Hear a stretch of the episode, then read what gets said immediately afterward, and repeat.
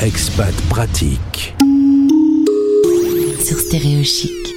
Sur Stéréochic, on essaye d'être pratique, même pour des sujets qui peuvent être douloureux. En partenariat avec Expat Pro, qu'on salue puisque tu travailles avec eux, Lucia. On va discuter ensemble. Bienvenue sur l'antenne de Stéréochic, Lucia. Merci beaucoup de m'avoir invité.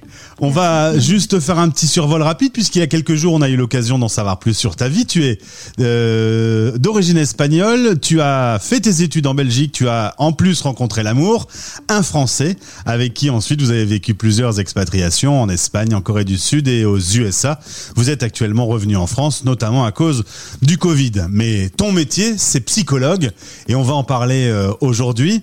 Tu as eu dans ta vie personnelle euh, ta petite fille qui, à l'époque, avait 8 ans, qui s'est blessé le genou et qui a développé euh, une maladie grave. Je ne saurais pas le dire, euh, Lucia. Il faut que tu m'aides. Quel est le nom de cette maladie?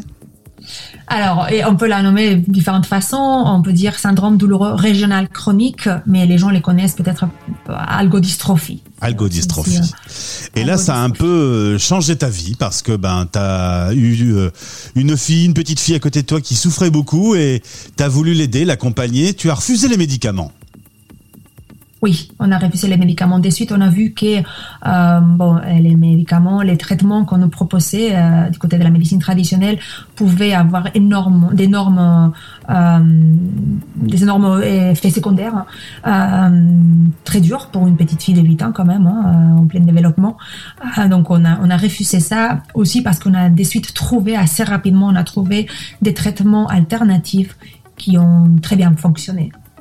Et donc tu es devenu euh, un peu malgré toi du coup une spécialiste de la douleur. La douleur chronique, euh, ça peut se déclencher pour plein de raisons.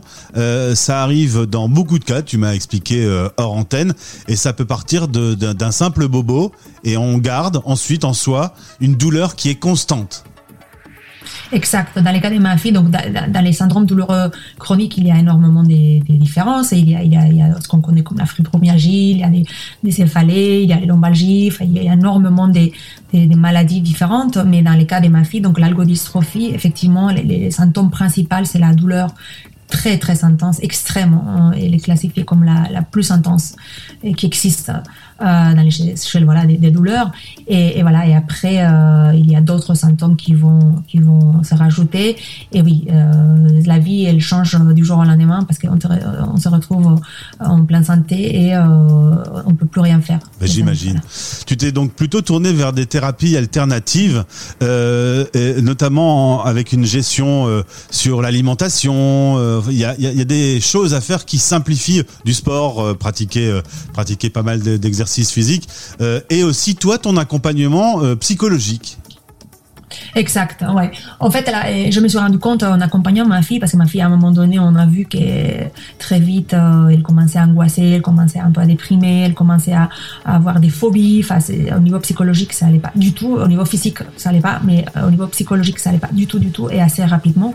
Du coup, on s'est rendu compte qu'il fallait vraiment la, soutenir, il fallait, l'aider, et j'ai pas trouvé vraiment un spécialiste pour l'aider. Donc, du coup, je me suis dit, maintenant que je commence à comprendre mieux son problème et un peu tout, comment ça fonctionne, euh, vais l'aider.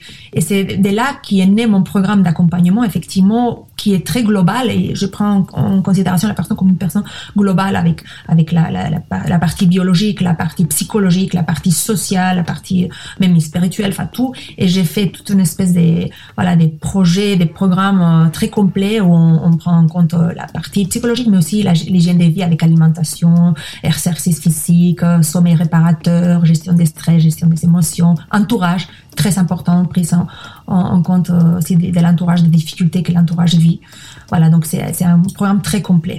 Alors donc en tant que psychologue aujourd'hui, tu offres tes services euh, aux expatriés notamment qui euh, trouvent des difficultés liées à leur vie d'expatriation. Tu me disais que c'était courant finalement chez l'expatrié d'avoir un petit ressentiment euh, intérieur bouleversé.